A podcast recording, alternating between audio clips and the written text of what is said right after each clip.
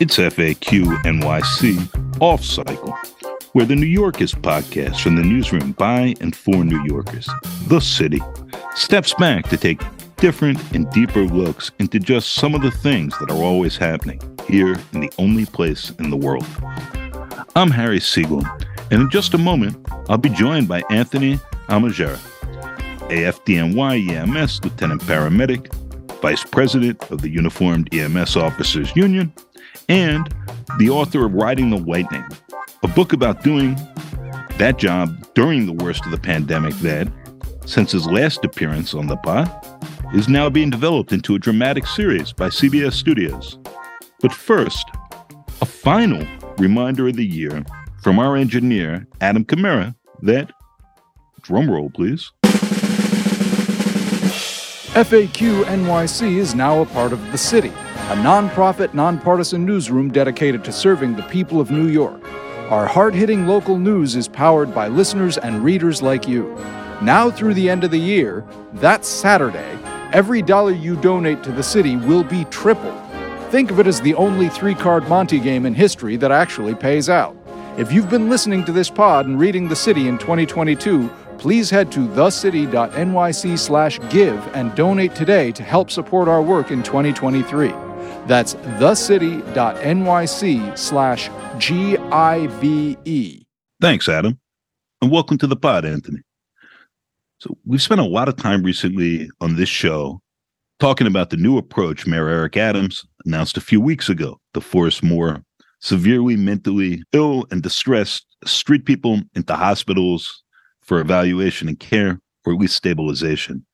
You wrote a New York Times opinion piece detailing uh, how uh, these uh, EDP or emotionally disturbed persons calls uh, were going up even before the pandemic, double during it, and the problems with the system in which uh, paramedics, EMTs, and ER medical professionals are often the only points of contact that uh, these severely mentally ill street people end up having with the mental care system, such as it is. So I'm hoping you could start off by talking about what those encounters are actually like, how they changed during the pandemic, and how they could or already have changed now with this new administration's new policy or approach that means putting more people into the funnel, so to speak, for what you describe as a horribly inadequate system of broader care. Yeah. So uh, thanks for having me on, Harry. Again, it's uh, wonderful to be here with you guys the the healthcare system in the United States is broken, especially in New York City. I don't think this will come as a surprise to your listeners. For years, EMS, the EMTs and paramedics that roam the streets here, like our patients that we pick up, we we find people, we come across patients who you know, they've fallen through every crack in society. And now the end result is what I'm seeing on the street of a process that started years and years and years before I even got in contact with them. You know, when I first started as a medic 20 years ago, it, you, would see that you had regulars. You know, you knew Joey on the corner. We had uh, in Harlem when I first started, we had Uptown Ricky and we had Downtown Ricky. But they were kind of few and far between. And, and and you knew them, and they were generally, for the most part, harmless. Um, and you know, you put them in the hospital. They got a, they got something to eat. They slept on a bed for the night. And they were back out into the street. But what you've seen over the last ten years, maybe a little longer, I'm going to say since the financial crisis of 2008, is you're starting to see people who are younger, who are not as despondent, who are recently homeless. They were working. They were parts of families. They were members of what we like to think as a productive society. And you started to see those numbers tick up. You also started to see the violence against EMS workers grow up exponentially. So much so that we had to get a law passed on the side of every New York City ambulance is assaulting an EMS worker is seven years felony. So you're seeing this uptick in homeless and people who are mentally ill in the streets, and you're seeing the violence tick up with it. And during the pandemic, it just exploded. People were in the streets, uh, homeless. They had lost their jobs during the pandemic. The majority of patients I see now are recently homeless. You know, two two years, two and a half years, in and out of systems. I pick up a lot of homeless people who are working, who are working. Hey, I, I work nine to five. I'm you know I'm delivering groceries. I'm doing this, but they can't afford the rent in New York City. All the stuff that you know people read about every day, and the people who are on the edge who are pushing people into the subway tracks, who are assaulting people in the streets, who are running naked or anything like that, where it's it's a mental health issue that's gone to the extreme. That has definitely gone up.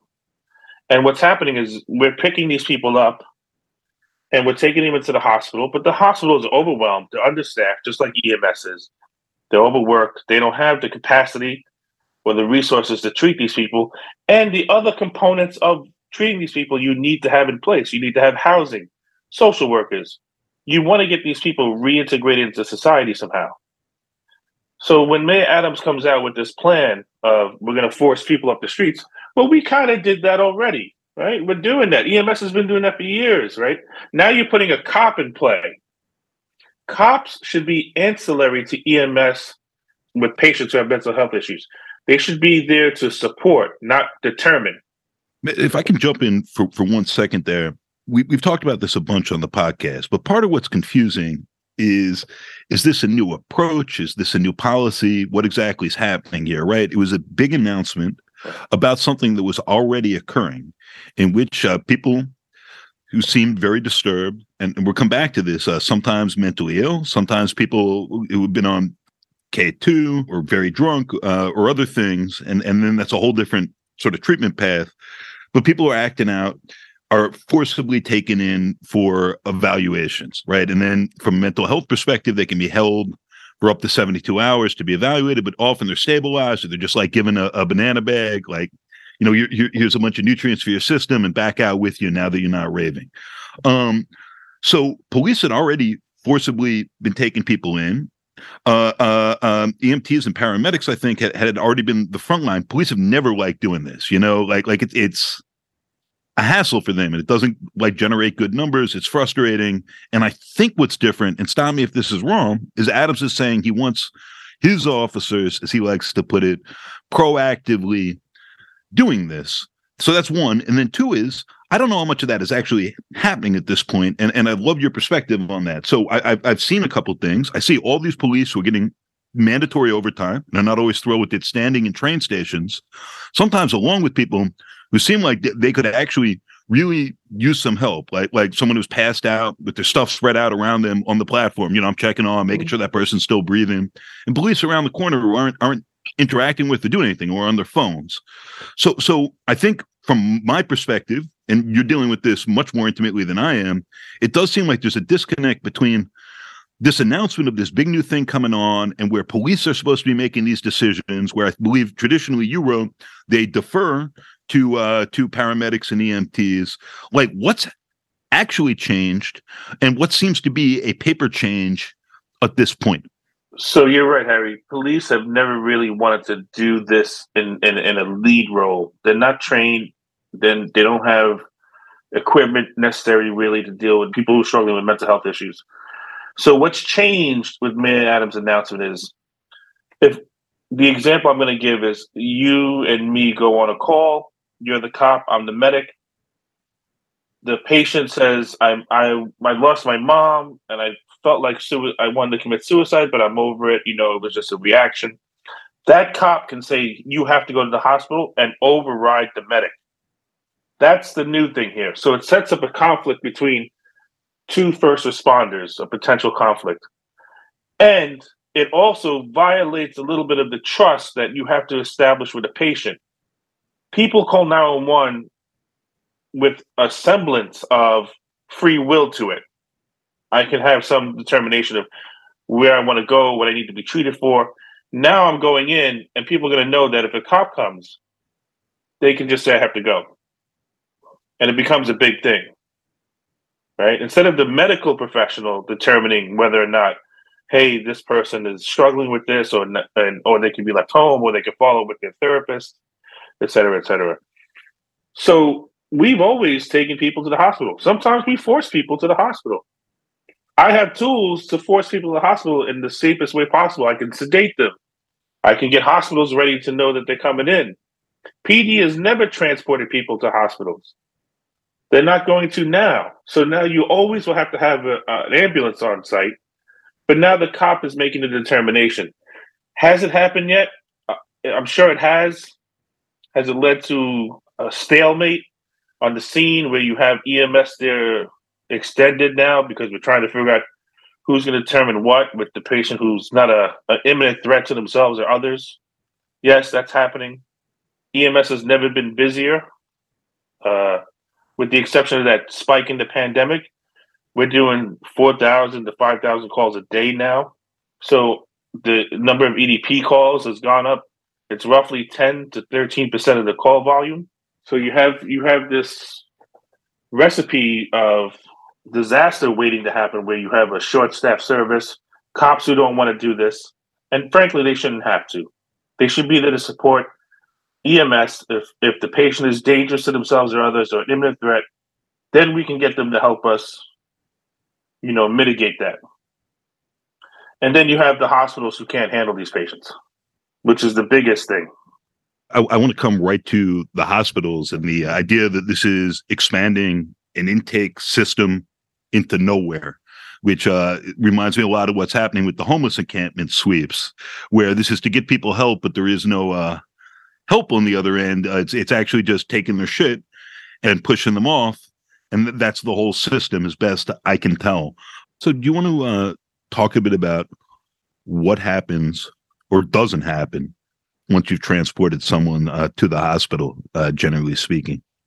And uh, you know, the Times just had a big story about the ER at NYU and the VIP treatment for certain folks there, which I was a part of. Yep, you're quoted in that. Someone else who's quoted is uh, is a medical professional who's worked at Bellevue, right down the block, and talks about like the regular shift dump, where where the troubled people mm-hmm. who get taken to one ER, and this is a nonprofit ER that has to provide services to everyone in exchange for that incredible tax break worth a quarter billion dollars a year. But in practice, they're just dumping the people off at Bellevue, and uh, good luck. So so I mean if you want to actually go through from from beginning to end when when when you've been dealing with this for a long time and during the pandemic what it's like when you're talking to one of these these edps when they're going in with you uh voluntarily or otherwise and what happens or doesn't once they get to the hospital? Just just to lay that out for for listeners who may be thinking about this but but in many cases haven't experienced it or or negotiated the system on behalf of a family member who has.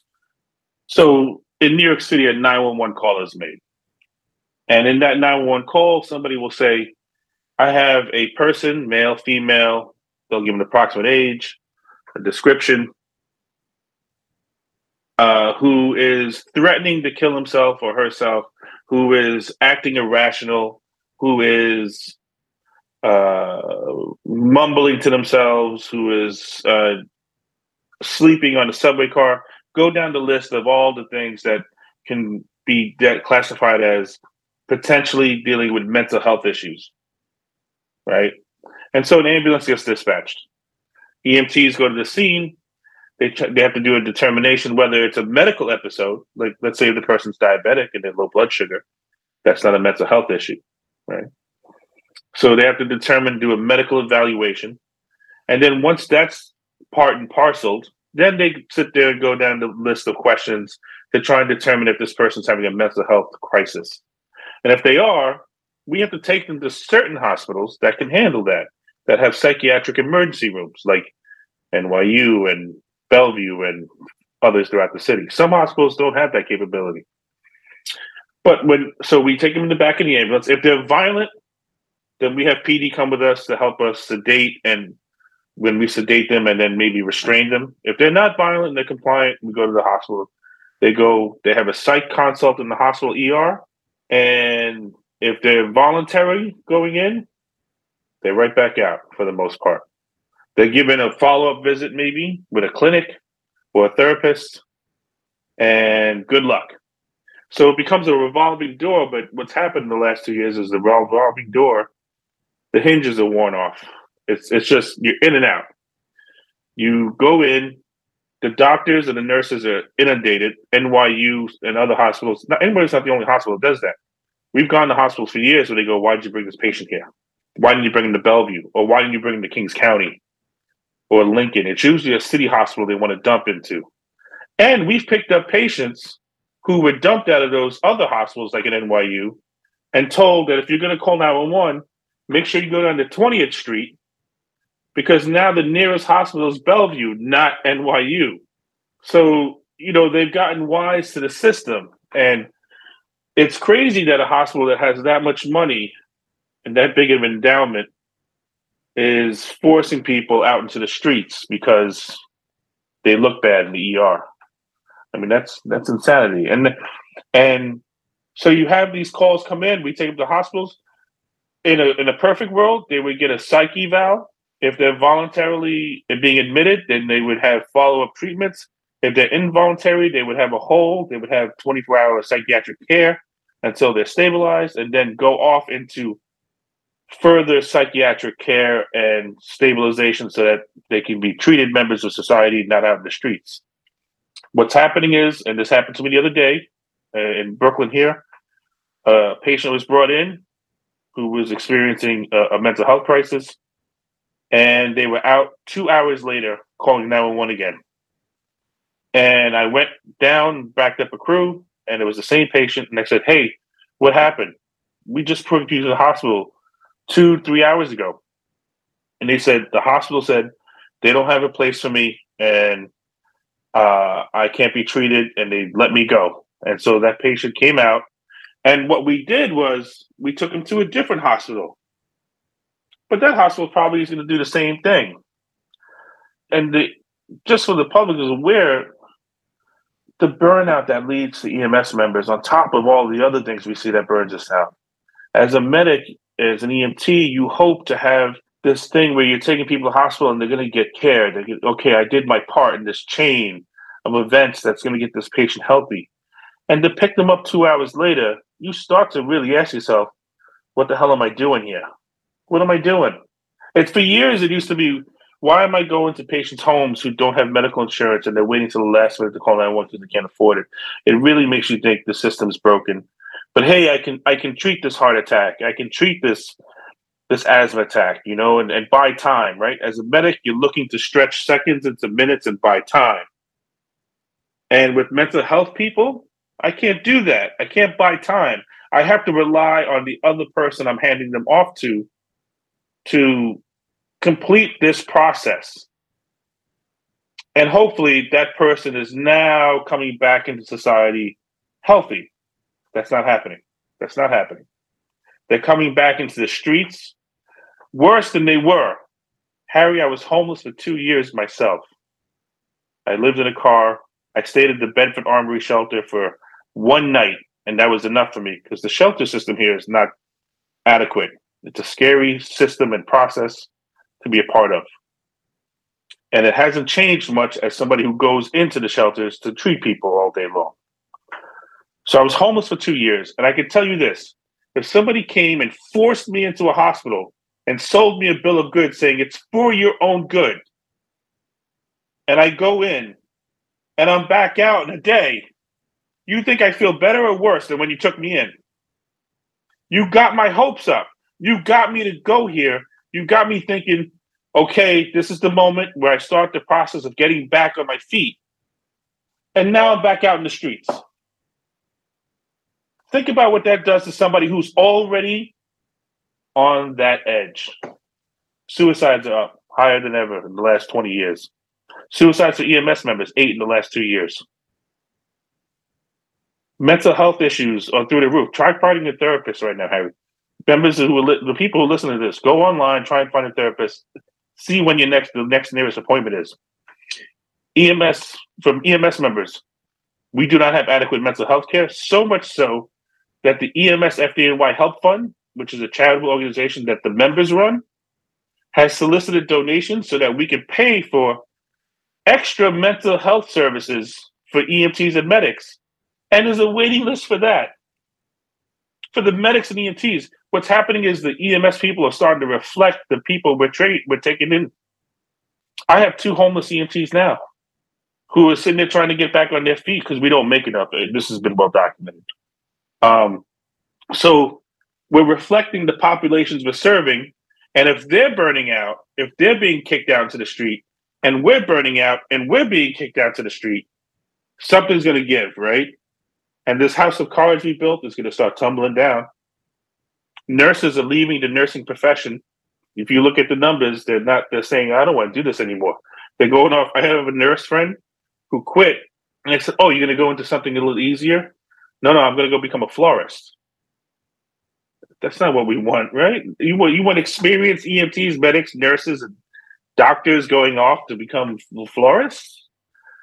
No, we need them. We need these people, man, but we don't value it here. What we do is we want to not see it. So the mayor comes out with his plan of put, forcing them off the street. And for a day or two, people who are on the subways or walking through Times Square doesn't, oh, look, it's cleaned up right? And then we'll just keep forcing them and this cycle over and over. So people have the impression that it's getting better. But meanwhile, behind that behind that uh, curtain is the EMTs and medics who are quitting. Over 1,200 have been hired since March of 2020. That's over a quarter of our workforce has been replaced. We average 10 to 15 people quitting a week. We can't keep up. The nurses can't keep up. The doctors can't keep up. If it's happening with us, it's happening with them. And so, you know, behind that curtain, the public is not looking at that. And for some reason, for some reason, this country, Harry, and this city, I don't know why they don't want to open up the curtain and look behind it to truly fix it. You have to say it's broken. You cannot treat a cancer if nobody acknowledges we have cancer. You have to say this is genuinely broken and where are the resources to allocate to this to fund and fix it? Because there's money, there's always money. $858 uh, defense budget. Nobody asked for that, right? They had it for that. That means they have it for this. And since Reagan did what he did in the early 80s with mental health and closed all the hospitals and got rid of it, we have never replaced any of that. And so you have people who are really trying their best but working at the broken end of a bottle seven days a week. And I myself have had my own suicidal episode in February 2021 where I sat in the tub and that was it. I was done. And therefore, but the grace of God, I go.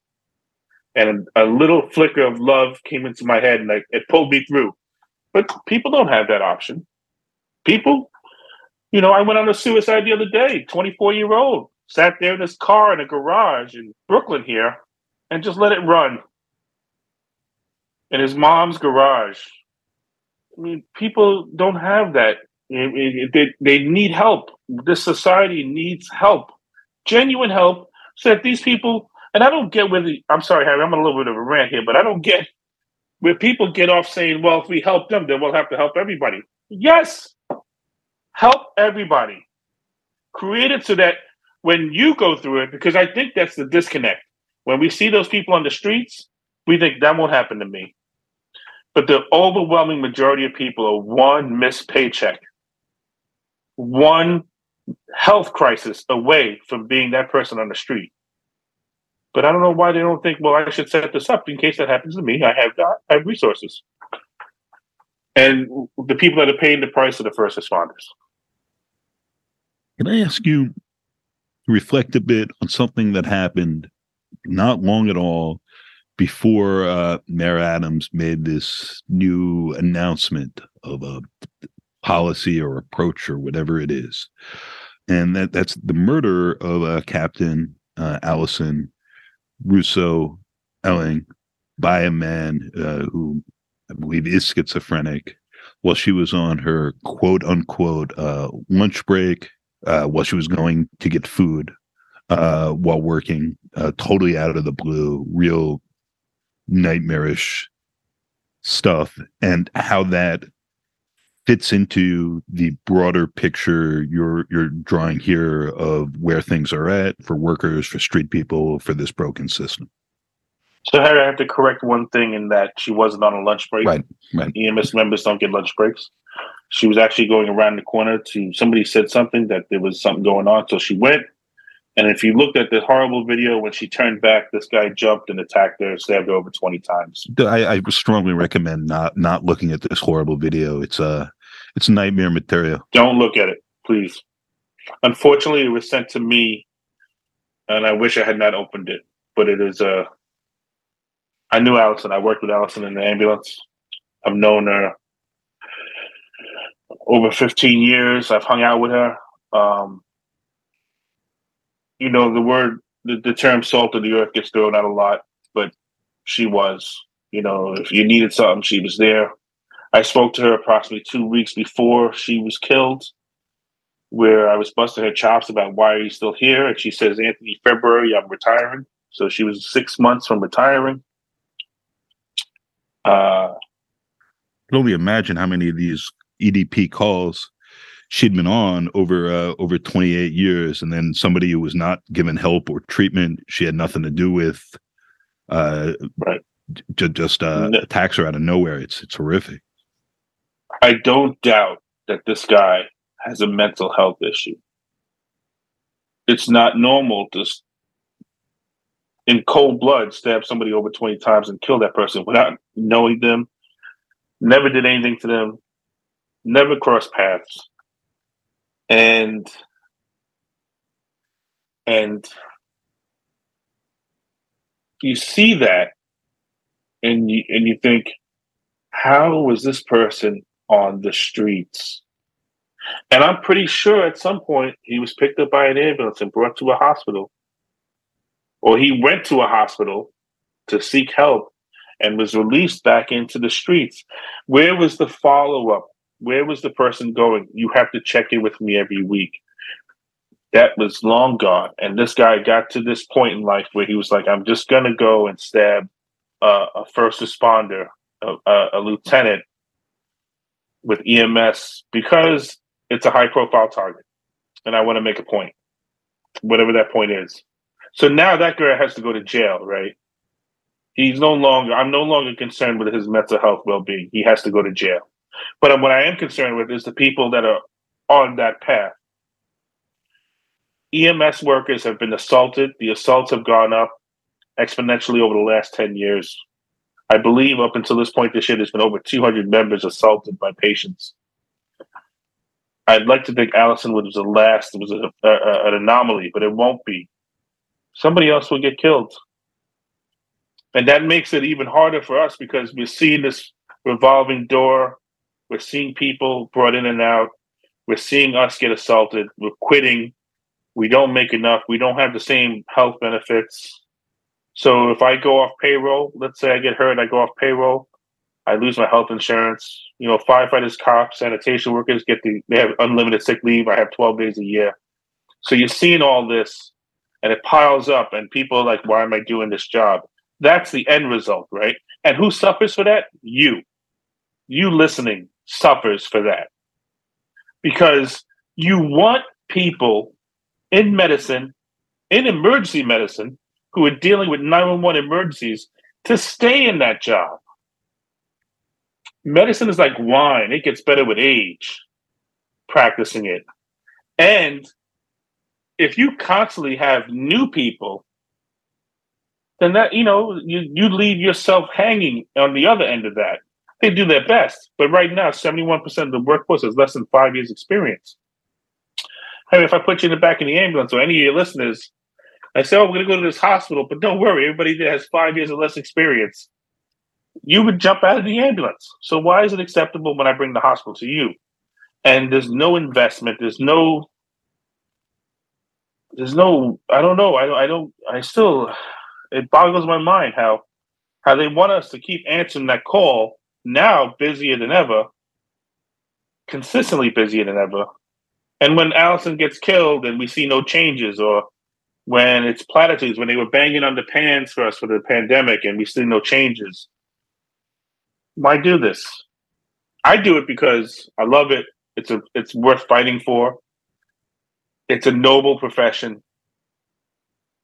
and it deserves to have the same respect as the other 911 services, not only in New York City, but nationwide. But I'm going to convince some 22 year old kid coming on the job to buy into that, who's still living at home, where the American dream is now starting to turn into a nightmare, they're not going to buy in. And then they're going to see Alison get killed and go, I'm going to die for $35,000 a year. I'm going to die on a job, doing a job for a city that lets these people run through the streets without the care they need. And I'm not beating up the mayor. I'm not beating up the mayor. I agree with him. Let's take them off the streets. I agree. What I want him to do is follow through to its logical conclusion. And if that means going to the governor and saying, hey, we need to do this, you need to allocate more resources for us. Or the federal government, hey, Mr. Biden, this is not only a problem in New York City, but it's a problem nationwide. We need to rebuild this part of the healthcare system. Then he needs to do that. That's what I want to see. I'm not beating up him. I don't think he's doing a bad job. You know, I I I, I agree with him. Most people, most of us agree. You got to get these people off the streets, but they got to stay off the streets so that we don't have another Alison. Alison deserved to retire, spend time with her kid, go fishing. She loved being on boats. She loved hanging and out there on the water. She deserved that. She responded to 9 11. She came on this job later in life. So she was an older person who had a calling. She did 9 11. She did Sandy. She did everything that happened in this city in the last 24 and a half years. And on top of that, she also volunteered for her hometown in Long Island for all that time. She deserved to be able to leave this job with her head held high, with a with a salary and a pension that will be able to give her a life of some comfort. Nobody's getting rich here. And and look back and say, look, I did that. And we deserve to follow in her steps. Oh, Alison did it. I'm going to do it just like Alison, right? We all knew we took a job. We all knew we took a job that we can die on because we do die on this job, right? And I'm okay dying on this job as long as I know I had every chance to live. And when Alison died, we did not provide every chance to live for her. She didn't have a bulletproof vest, which might have stopped the, uh, the knife wound. Who knows? She didn't have an aide. The only 911 responders that ride solo are EMS officers, lieutenants, and captains. She didn't have a truck because we're short trucks. And the guy who killed her didn't have the adequate mental health care to keep him off the streets or get him treatment so that he wouldn't do things like that. Alison was not afforded every opportunity to survive. So her death at the moment is in vain. Because if we're not going to fix what led up to that, then what's the point? She died in vain, and all of us see it all of us in EMS, we see it and we go, I don't, I don't die like that. What am I doing for this city? You know, I live here. I'm trying to help my fellow neighbors. I live in Brooklyn. I live in Midwood, Brooklyn. I've did most of my career in Brooklyn. I'm literally helping my neighbors. But if I'm going to get killed and, and no change will come, you know, a firefighter dies on the job, there's an immediate safety battalion report. They immediately pick it apart, and see what they can do to fix it. Yadira Arroyo died in 2017. No safety battalion report. Nothing was done. Alison Russo, they're already saying, well, she could have did this or that. What? You know, so you're sitting here, you're listening, and you know, I want the man to be successful in this, but I want him to take the argument to its logical conclusion and say, we need this pipeline fixed. The water needs to flow linear, not in a, in a U-turn. you know, that's coming right back out. It needs to flow straight lines. Just uh, for, for, for listeners, and then I'll have one closing question for you. Uh, can you please tell them who uh, Yadira Arroyo was and what happened uh, to her? I believe also involving uh, a, a pretty disturbed person in 2017 and her partner. It Yadira Arroyo was an EMT in the Bronx. She worked at Station 26. She did whole whole career in the Bronx. She was on overtime that day because we have to do overtime to survive. She had five children, I believe. And so she's on her way to a call, and some some guy jumps on the back of the ambulance and starts jumping up and down on it. So she gets out to investigate what's going on. And this guy assaults her, commandeers the ambulance with her partner still in the ambulance, trying to mitigate this. And she tries to stop him, and he runs her over and kills her. Five years later, he still has not stood trial yet. So you want to talk about? We see Alison die and being murdered in the street. We saw Arroyo get killed in the street, and there's no justice. There's no change in policy. It's only gotten worse.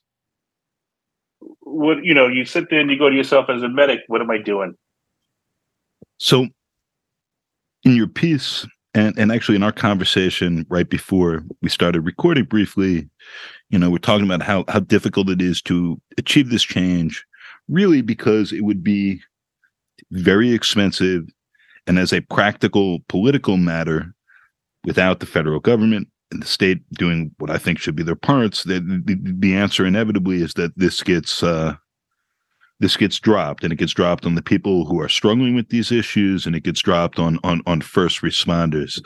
But I'm, I'm hoping we can end on a uh, on a grace note here, and you you can just say a bit more about uh, the nobility of this calling and what's kept you uh, at it and speaking out about these larger issues and how it can feel Sisyphean, but still doing the work. Sisyphean is the perfect example. You know, we're going to keep running this boulder up the hill of medical care, and then maybe we'll get it tipped over someday, and I can rest. What keeps people like us doing this work and working two or three jobs just to continue to do this work is there's nothing and unless you're in this business you're not you may not relate to it. There's nothing like saving someone's life. There's no hit of cocaine. There's no jumping out of a plane high nothing. Then when somebody's not breathing and because of your direct interventions they're alive. The magic of paramedicine, the magic of being an EMT is when you're almost dead. I come in, I, you're falling off the cliff, I pull you back. Whether that be because you're a bad asthmatic, you're suicidal, you're having a heart attack, your stroke, whatever it is. I, we, my partner and I, bought you time so that you can go back to your loved ones, so that you can go back to your job, you can go back to enjoying things. There's nothing, there's nothing like that. And it's such a sense of being purposeful in a planet that sometimes we feel like as humans, what am I doing here? EMS workers, EMTs and medics never wonder why we are here we wonder why we do what we do because it's so dangerous and doesn't pay well. But we don't we don't wonder what's the purpose of what we're doing right? To help humanity for that 20 minutes that i have you. And and i would love we would love we in ems would love to have a system where the public is educated what ems is for. You never see that. You see commercials hey Call 911 for these things, for fire, for PD. Never see it for EMS. We would love to have an educated public, a healthy public, where they have access to medical care. And we come in and we augment that access to medical care. And we get them to the hospitals and we treat them and they live and they go off and live happy lives. And then we would have we would have a line around the corner of people trying to be medics and EMTs. That's my utopia. Anthony, thank you for for joining us, taking the time here.